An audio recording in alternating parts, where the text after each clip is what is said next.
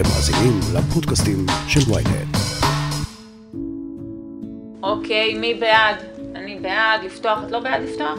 נמנעים, אין, הבקשה התקבלה. אז הבקשה לפתוח את הסעיפים התקבלה עכשיו, ואפשר להצביע... אי שם ב-2018 עבר חוק הפיקוח על מעונות היום, שהיה אמור להביא לרפורמה המיוחלת במסגרות לגיל הרך.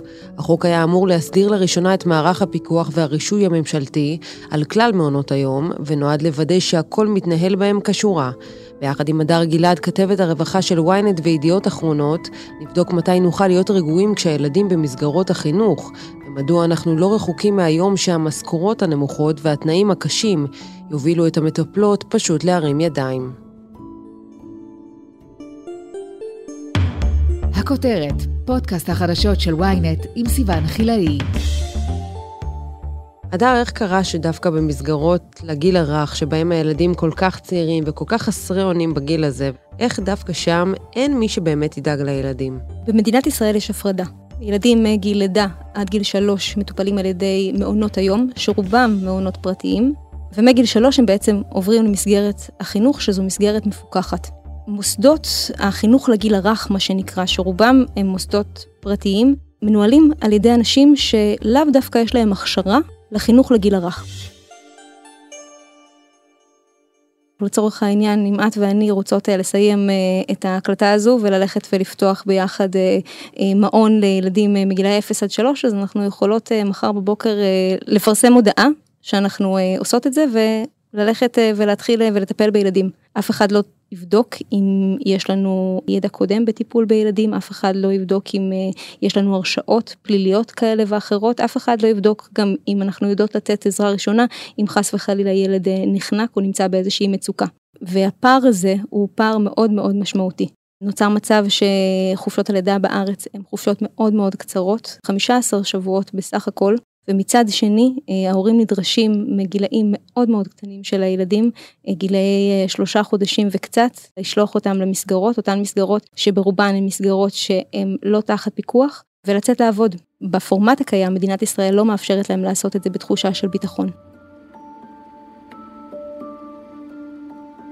את בעצמך באחד התחקירים שלך הלכת ועבדת בכמה מקומות כאלה, מה ראית? כשאתה שולח את הילד שלך, בטח ובטח כשאתה מדבר על ילדים כל כך קטנים למסגרת ויוצא לעבוד, אתה צריך לעשות את זה בתחושה של ביטחון. ההורים נאחזים בכל תחושת ביטחון שהם אה, יכולים לקבל מהמוסדות האלה, כי הם רוצים להאמין שהם שולחים את הילדים שלהם למקום טוב, אבל אין סטנדרטים. וכשאין סטנדרטים נוצר פער שמאוד מאוד מאוד קשה לגשר עליו. הפער הזה יכול אה, להיות פער במבנה שלא ראוי להיות גן ילדים, כי אולי הוא מסוכן, ואולי הוא קטן מדי ואין להם מספיק מקום. אולי אה, הקירות שם אה, מצופים בחומרים שהם חומרים שעדיף שהם לא ינשמו, אולי המשחקים הם משחקים שלא מתאימים לגיל שלהם. הפער יכול להיות בנושא של תזונה. תזונה בגיל הרך זה נושא מאוד מאוד מאוד חשוב להתפתחות של ילד, אבל כל מנהלת מעון או כל סייעת יכולה להכין איזה אוכל שהיא רוצה לילדים וזה מה שהם יאכלו במהלך היום. הסטנדרטים יכולים להיות באיך משכיבים אותם לישון, תחת איזה תנאים. מה קורה אם ילד מרביץ או נושך? זה פעוטות, הם רק בני שלוש, אבל מה קורה כשהדברים האלה קורים? האם מענישים אותם? כל אחד בעצם מיישם את הדברים שהוא חושב שנכונים. אין סטנדרט. כמה מטפלות צריכות להיות על אה, כל ילד? האם היחס הוא יחס של אה, אה, מטפלת על שלושה ילדים, מטפלת על ארבעה ילדים? צריך סטנדרטים, ומה שאני ראיתי כשהלכתי לעבוד במוסדות האלה, שאין סטנדרטים, וכשאין סטנדרטים, אז הרבה מחסומים נפרצים.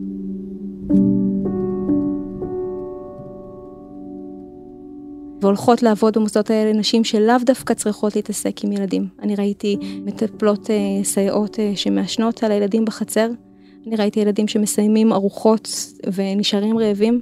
אני ראיתי ילדים שבוכים למעלה משעה, קרוב לשעתיים, בלול שלהם, כי הם התעוררו משנת הצהריים, וזה בדיוק ההפסקה עכשיו למטפלות, ואף אחת לא ניגשת. אני ראיתי ילדים שנשכחו בחצר. אני ראיתי ילדים שביקשו חיבוק ותשומת לב, ולא היה מי שיהיה שם כדי לתת אותו. על הפער הזה, מדינת ישראל חייבת לגשר. אלה בדיוק הדברים שחוק הפיקוח היה צריך לעבוד עליהם, הסטנדרטים האלה שהיו צריכים לפקח עליהם, אבל בפועל אנחנו מבינים ששנת הלימודים נפתחה, ורק 3,200 מעונות יום ביקשו לקבל את האישור, זאת אומרת שהם היחידים שמפוקחים, בעוד שיש כ-10,000 שפועלים סך הכל, כלומר 6,000 שפועלים ללא פיקוח, ואנחנו לא יכולים לדעת מהם הסטנדרטים, מה קורה שם באמת, מה המשמעות של זה בשטח. דבר ראשון צריך לציין שחלפו למעלה משלוש שנים מאז שעבר חוק הפיקוח ובגלל המשבר הפוליטי המתמשך ובגלל היעדר תקציב מדינה, תקנות חוק הפיקוח לא עברו בשנתיים הראשונות ולאחר שנתיים הם עברו אבל במתכונת מאוד מצומצמת, מתכונת שלא אפשרה את הרפורמה המתבקשת בגיל הרך. והמשמעות היא שגם התקנות שיש כרגע הן תקנות מאוד רזות ומאוד דלות, שלא באמת מאפשרות סטנדרטים גבוהים במוסדות האלה ולא באמת מאפשרות את הביטחון ואת הרווחה שמגיע לילדים האלה שהולכים בבוקר למסגרות. בנוסף, נוצר מצב שלמרות שהראשון לספטמבר השנה היה אמור להיות תאריך מכונן, תאריך שהמון הורים חיכו לו, שתקנות חוק הפיקוח סוף סוף ייכנסו לתוקפן, המון מסגרות לא נרשמו עדיין באגף מעונות היום של משרד הכלכלה והן עדיין לא מפוקחות. הפיקוח היה אמור להיות פיקוח שימנע מצב שבו אה, סייעת או מטפלת שיש לה עבר פלילי תוכל לעבוד במוסדות האלה. הפיקוח היה אמור להכניס סטנדרטים של כמות מטפלות שמטפלות בכל ילד. הפיקוח היה אמור אה, לדאוג לכך שהפעוטות ילכו למבנים שמתאימים להיות גן כל עוד הם לא נרשמים במשרד העבודה, הם בעצם לא מפוקחים. ועדיין הרוב המוחץ של המוסדות האלה לא מפוקחים, זאת אומרת שרוב ההורים בישראל עדיין שולחים את הילדים שלהם למוסדות שהם לא תחת פיקוח. ואין מי שיאכוף את זה. אין מי שיאכוף את זה, משרד הכלכלה מחכה שהגנים יבואו להירשם, אין אכיפה משמעותית שבעצם אה, דואגת שגנים שקיימים יעשו את זה. זה לא דורש הרבה, הרי ברוב הערים הרשויות המקומיות יודעות איפה יש גנים, הן יודעות את זה, האינפורמציה הזאת קיימת במערכת. אז צריך להפעיל איזשהו לחץ כדי שהם יבואו ויירשמו ובעצם שהם יכניסו את עצמם תחת אותם סטנדרטים וזה פשוט לא קורה. אנחנו שומעים שוב ושוב אה, שבמעונות היום המפוקחים מתריעים על מחסור עצום בכוח אדם. כמה מטפלות חסרות היום וממה בעצם נובע המחסור הזה? דבר ראשון צריך לזכור שגם בסטנדרט הקיים שהן כביכול עובדות לפיו אין מספיק מטפלות. ניסית פעם לטפל ב-11 ילדים אה, בגילי שנתיים בו זמנית? לא נשמע משהו מומלץ. לא, לא. אה, בטח ובטח כשהם רעבים, או שהם עייפים, או שהם זקוקים להחלפה של חיתול. זה הסטנדרט שלפיו הם עובדים, זאת אומרת שגם לפי הסטנדרט הקיים, התנאים הם תנאים מאוד מאוד מאוד קשים. אף אחד לא רוצה ללכת לעבוד בתחום הזה. הוא תחום מצד אחד שהוא יכול להיות אולי מאוד מתגמל, עם הרבה אהבה, ובטח אם את אוהבת ילדים, אבל השכר הוא מאוד מאוד נמוך לצד זה שהתנאים הם תנאי עבודה מאוד מאוד קשים. דמייני את עצמך יום שלם של שמונה שעות, תשע שעות, שאת נמצאת כל הזמן עם ילדים, ואחד מהם מרגיש לא טוב כי הוא עבר לפני יומיים חיסון, והשני סתם עובר עליו יום אה, לא מדהים, והשלישי עייף.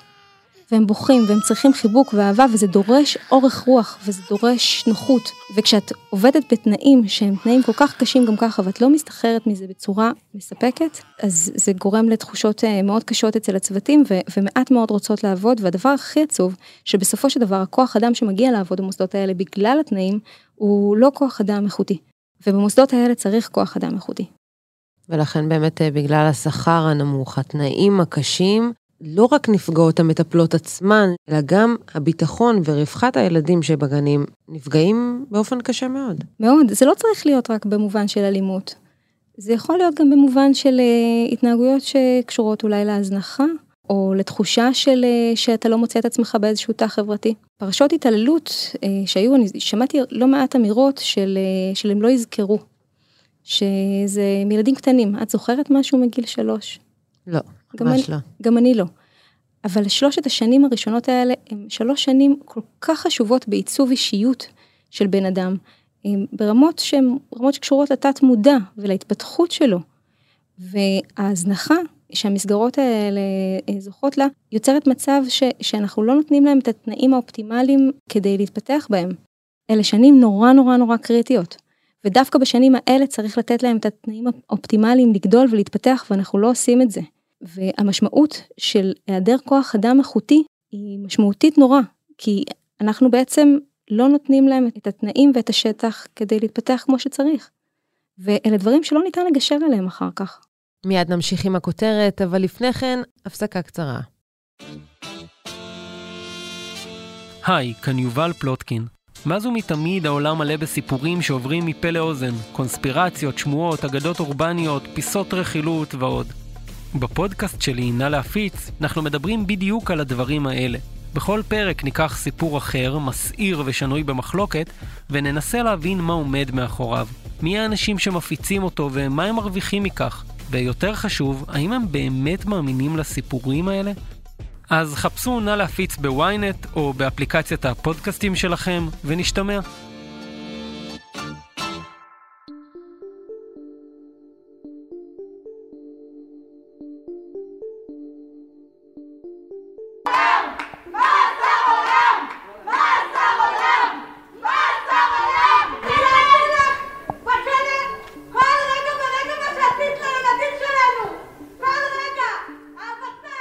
אנחנו יודעים שהילדים אה, שהיו במעון של כרמל מעודה נפגעו קשות, שמענו את העדויות הבאמת אה, מדירות אה, שינה שסיפרו ההורים על מה עוברים הילדים, על ההתמודדות לאורך תקופה מאוד מאוד ארוכה, גם אחרי ההתעללות.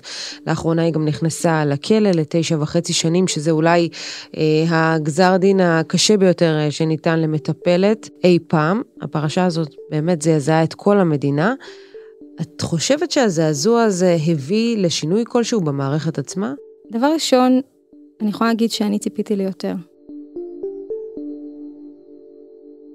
אמ, שנים נלחמים על, על הסטנדרטים של הגיל הרך, שנים נלחמים שמעונות יום יהיו מפוקחים ושיהיו טובים יותר, איכותיים יותר, וזה מדשדש, זה כל הזמן מדשדש. אני כן חושבת שהפרשה של כרמל מעודה העלתה את המודעות בקרב ההורים, שזה חיובי מצד אחד, מצד שני, היא אילצה אותם להיות הגורם האחראי ששומר על הילדים שלהם גם כשהם נמצאים במעונות היום. זאת אומרת, זה יצר מצב אבסורדי שמצד אחד אתה צריך לסמוך על המקום שאתה שם את הילד שלך בו, מצד שני אתה לא יכול. תחושת חוסר ביטחון שמלווה הרבה מאוד הורים שאני מדברת איתם. אנחנו שולחות את הקטנים שלנו לגן, זה מבוסס על אמון. זאת אומרת, יש כאן עניין של אמון. בלי אמון זה לא יכול להתקיים. הילדה הקטנה שלי, היא נמצאת במעון, ואני באמת, אני, אני מתה על הסייעות שלה, ואני מתה על המטפלות שלה. אבל אני לא יכולה להגיד לך שאני בוט, בוטחת במאה אחוז. היא חוזרת עם מכה, את, את שרוטה, את כבר מתחילה להפעיל, כאילו, דברים, להריץ דברים במחשבות שלך. את יודעת שאני הפכתי לחרדתית. יש קייטנה בחופש הגדול, אני לא שולחת אותו. אני לא שולחת. מהפחד, אני מפחדת. לאיזה מצב אימא אמורה לפחד לשלוח את הבן שלה לקייטנה. אבל כן זה סייע בזה שהם יותר מודעים. יש הורים ששמים מכשירי הקלטה בתיקים של הילדים שלהם כדי לשמוע מה קורה שם, יותר חשדניים בצוותים החינוכיים שמלווים את הילדים שלהם. יש לזה גם הרבה חסרונות, אני יכולה להגיד שאני מדברת עם לא מעט מטפלות שמרגישות כל הזמן מותקפות. ילדים נופלים בחצר, הם מקבלים אה, שטפי דם והם נפצעים וכל פעם שילד חוזר עם אחד כזה הביתה אז הלב של ההורה נופל מחשש ש... שמישהי יקטע אותו. אבל זה כן יצר יותר מודעות וזה גם יצר בעיה יותר גדולה של אה, מערכות החוק שצריכות לתת מענה למודעות הזאת והם כושלים בכך. כל שנה מגיעות מאות תלונות לתחנות המשטרה בתלונות שקשורות לאלימות במוסדות החינוך לגיל הרך, ורק אחדות מגיעות לכדי אה, החלטה שיפוטית כזו או אחרת. היו לי סימנים ואני הייתי עיוורת, הייתי עיוורת וזה אוכל אותי עד היום, עד היום זה אוכל אותי. אני ראיתי, הייתי באה בצהריים, הייתי רואה את הילדים יושבים כמו חיילים, ואני חשבתי שזה דרך טובה, וזה לא אמור להיות ככה. זה לא אמור להיות ככה. זה לא יאומן. מי עושה דבר כזה? מי עושה? זה חולני. מה הם עשו? מה? אני לא מבינה. קשה לקבל את כל האינפורמציה כדי באמת לבנות uh, כתב אישום ובאמת להניע תהליך משפטי כשבעצם הנפגע העבירה שלך הוא, הוא קטין שלא יודע עדיין לדבר. ואני יכולה להגיד שרוב התיקים נסגרים בגלל חוסר ראיות. יש לנו במדינה את חוק המצלמות, גם הוא כבר נכנס לתוקף, כל אה, מוסד כזה צריך שיהיה לו מצלמות פעילות שמקליטות את מה שקורה שם, אבל בפועל אנחנו יודעים שהרבה מאוד מהתיקים שמגיעים נסגרים בגלל חוסר ראיות, וזה פער מאוד מאוד גדול. חשוב להגיד שהרבה פעמים המטפלות דווקא לא הן אה, אלה שאשמות, אלא הסיטואציה שאליה הן הגיעו, כמובן אה, לא במקרה של אלימות, אבל במקרה שלא מאפשר להם לתת את הטיפול הראוי בתנאים האלה לילדים, והשאלה היא, האם הממשלה הנוכחית, שאנחנו ראינו לא מעט חברי כנסת שבזמנו כל פעם שפרשה עלתה והתפוצצה אה, בחדשות ובכל מקום באו והצהירו הצהרות והבטיחו הבטחות שישפרו את המצב, שיוסיפו תקנים, שידאגו שחוק הפיקוח באמת ייושם. איפה הם היום? מישהו בממשלה הנוכחית באמת דואג לילדים שלנו? זה מאוד מאכזב. כי באמת הובטחו המון הבטחות שקשורות לגיל הרך לפני שה... שמושב הכנסת הנוכחי התחיל, ובפועל אנחנו לא רואים שהם מיושמים. בתחילת המושב אגף מעונות היום הועבר תחת משרד הכלכלה, שתחשבי איזה אבסורד זה בכלל שמעונות יום, שזה אמור להיות מוסד חינוכי, יושב בכלל תחת משרד הכלכלה ביחד עם שלל עסקים בתחום המסחר והמסעדנות שיושבים גם הם תחת המשרד הזה. הוא אמור תוך כמה חודשים לעבור תחת משרד החינוך ובינתיים אף אחד לא מדבר עליו. אם אנחנו מתייחסים לצורך העניין לשביתה במעונות היום, אין כמעט התבטאויות של חברי כנסת ושל שרים, ובטח לא של השרים הרלוונטיים שקשורות לאיזושהי רוח גבית שהם נותנים למאבק הזה. וזה מאכזב כי אני חושבת שלכל הפחות כולנו אמורים להיות תמימי דעים לגבי זה שצריך להיות שינוי ושמגיע לפעוטות ולהורים שלהם יותר ממה שהמדינה מעניקה להם כרגע. התנאים מאוד מאוד קשים ואם הגענו למצב שהמטפלות עצמן באות ואומרות שאין להם את הכלים המינימליים כדי לטפל באופן ראוי ב, בילדים, זה היה אמור להיות דגל אדום שיעמיד את כל המערכת על הרגליים. ואני חושבת שזה איזושהי המשכיות שאנחנו רואים כאן בארץ שנים, שהנושא של הגיל הרך כל הזמן נדחק הצידה. הוא מוזנח אגב כי צריך הרבה מאוד כסף כדי לשקם אותו. כרגע באיזשהו מובן נוח למדינה שהוא ברובו עסק פרטי. זה לא יכול להמשיך לעבוד כעסק פרטי. אם מדינת ישראל ממשיכה בפורמט הזה שאנשים צריכים לחזור לעבודה אחרי 15 שבועות, זאת אומרת שזה לא ברירה, זה לא בחירה שלהם אם לשלוח את הילדים האלה למסגרות או לא. זה המצב. אנחנו נמצאים בתקופה לפני העברת תקציב. אני מניחה שהנושא הזה, כמו שכל שנה הוא נדחק לשוליים, אז גם הפעם תוספת תקנים זה נראה כמו משהו שהוא אה, רחוק מלקרות, וגם אה, חוק הפיקוח במלואו על עשרת אלפים אה, מעונות יום, גם נראה שזה יהיה רחוק מלקרות בזמן הקרוב. מה הפתרונות המיידיים שהממשלה יכולה וצריכה לפעול בהם? אין כרגע שום דבר בקנה. עד שהמערך הזה לא יועבר למשרד החינוך, בהנחה שהוא יועבר למשרד החינוך בעוד כמה חודשים, הנושא מוקפא. אבל הילדים האלה עדיין הולכים בכל יום לגן. זאת אומרת שמצד אחד ממשלת ישראל מבינה, אני רוצה להאמין, שהיא מבינה ומכירה בכך שהסטנדרטים של המוסדות האלה הם מאוד נמוכים, אבל מצד שני, אנחנו ממשיכים עם הסחבת. וייקח כמה חודשים עד שאגף מעונות היום יעבור למשרד החינוך בהנחה שזה יקרה, וגם אז זה תהליך עד שדברים יתחילו לנוע שם.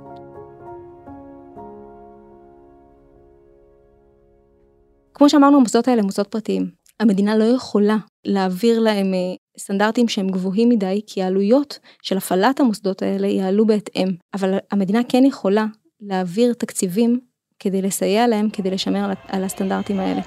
וזה משהו שכרגע לא נמצא בכלל על השולחן.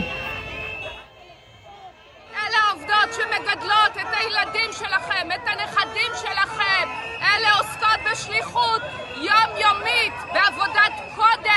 לגדל את היקר לנו מכל. איפה את ממשלת ישראל? תתעוררו כבר, דברו איתנו. החינוך לגיל הרך אולי הזעקות אה, של המטפלות זה מה שיגרום לנושא הזה שוב אה, לחזור לשולחן אה, של הממשלה? אני לא אופטימית. אני לא אופטימית, אבל אני גם מבינה. אני מבינה שזה תהליך ארוך, אני מבינה שהרפורמה המתבקשת, האידיאלית, שאליה אני רוצה להאמין שאנחנו נושאים עיניים, זה משהו שייקח זמן. בשלב הזה הייתי מסתפקת בנכונות. הייתי מסתפקת בהצהרות ובכוונות. ונורא כואב לי לראות שגם את זה, בשלב הזה אין. אני לא רואה נכונות, אני לא רואה איזושהי הצהרה משמעותית של מה הדרך, לאן אנחנו הולכים. אם הממשלה הזאת תשב עכשיו את אה, מלוא כהונתה במשך ארבע שנים, לאן אנחנו רוצים להגיע בסוף הארבע שנים האלה? וזה מאוד חסר לי, ההתייחסות לנושא הזה מאוד חסרה לי, בטח ובטח שהמון אנשים שיושבים היום בתפקידי מפתח בממשלה הנוכחית, היו חלק מאוד גדול במאבק הזה לאורך השנים. צריך לזכור שהשטח הזה של מעונות היה שטח פרוץ לחלוטין במשך 70 שנה. זה נכון שכל מי שרצה יכל אה, לפתוח מעון, היום זה כבר לא יקרה. החל מספטמבר הקרוב, כשייכנס חוק הפיקוח אה, לתוקף, כבר ייבדק רישום פלילי, ייבדק המיקום של המעון, יש תקנות שנוגעות להכשרה. מדוע חיכיתם כל כך הרבה? והכירו אה, במחסור, הכירו במצוקה, מצוקה אמיתית של מאות אלפי הורים בארץ. ועדיין אנחנו לא רואים איזה שהם כוונות. אנחנו לא שומעים על איזשהו תהליך שעתיד לקרות. וזה מאוד מאוד חסר לי, כי אני חושבת שיותר מהכל, אנחנו חיים כרגע בעננה של חוסר ודאות לגבי מה קורה עם התחום הזה, וזה מתסכל יותר מהכל. לפחות לפני זה ידענו שאנחנו, שפשוט אין. עכשיו אנחנו לא יודעים מה הולך לקרות. נראה שדווקא הממשלה הנוכחית שהבטיחה כל כך הרבה הבטחות, זה יהיה עליה למצוא את הפתרונות אה, ומהר כמה שיותר עבור המטפלות וגם כמובן עבור הילדים שפשוט מופקרים לאור יום. הדר גלעד, כתבת הרווחה שלנו, תודה רבה לך. תודה רבה. עד כאן הכותרת להיום. אתם מוזמנים ומוזמנות לעקוב אחרינו בוויינט, ספוטיפיי ובכל אפליקציות הפודקאסטים באשר הן, וגם נשמח שתדרגו אותנו גבוה באפל פודקאסט, ותשלחו את הפרק לחברים שעדיין לא שמעו את הכותרת של היום.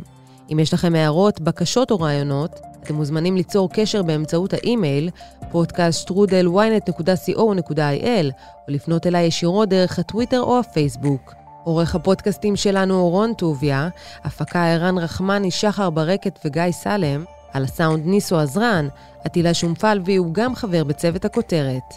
אני סיוון חילאי, מחר נהיה כאן שוב עם פרק נוסף.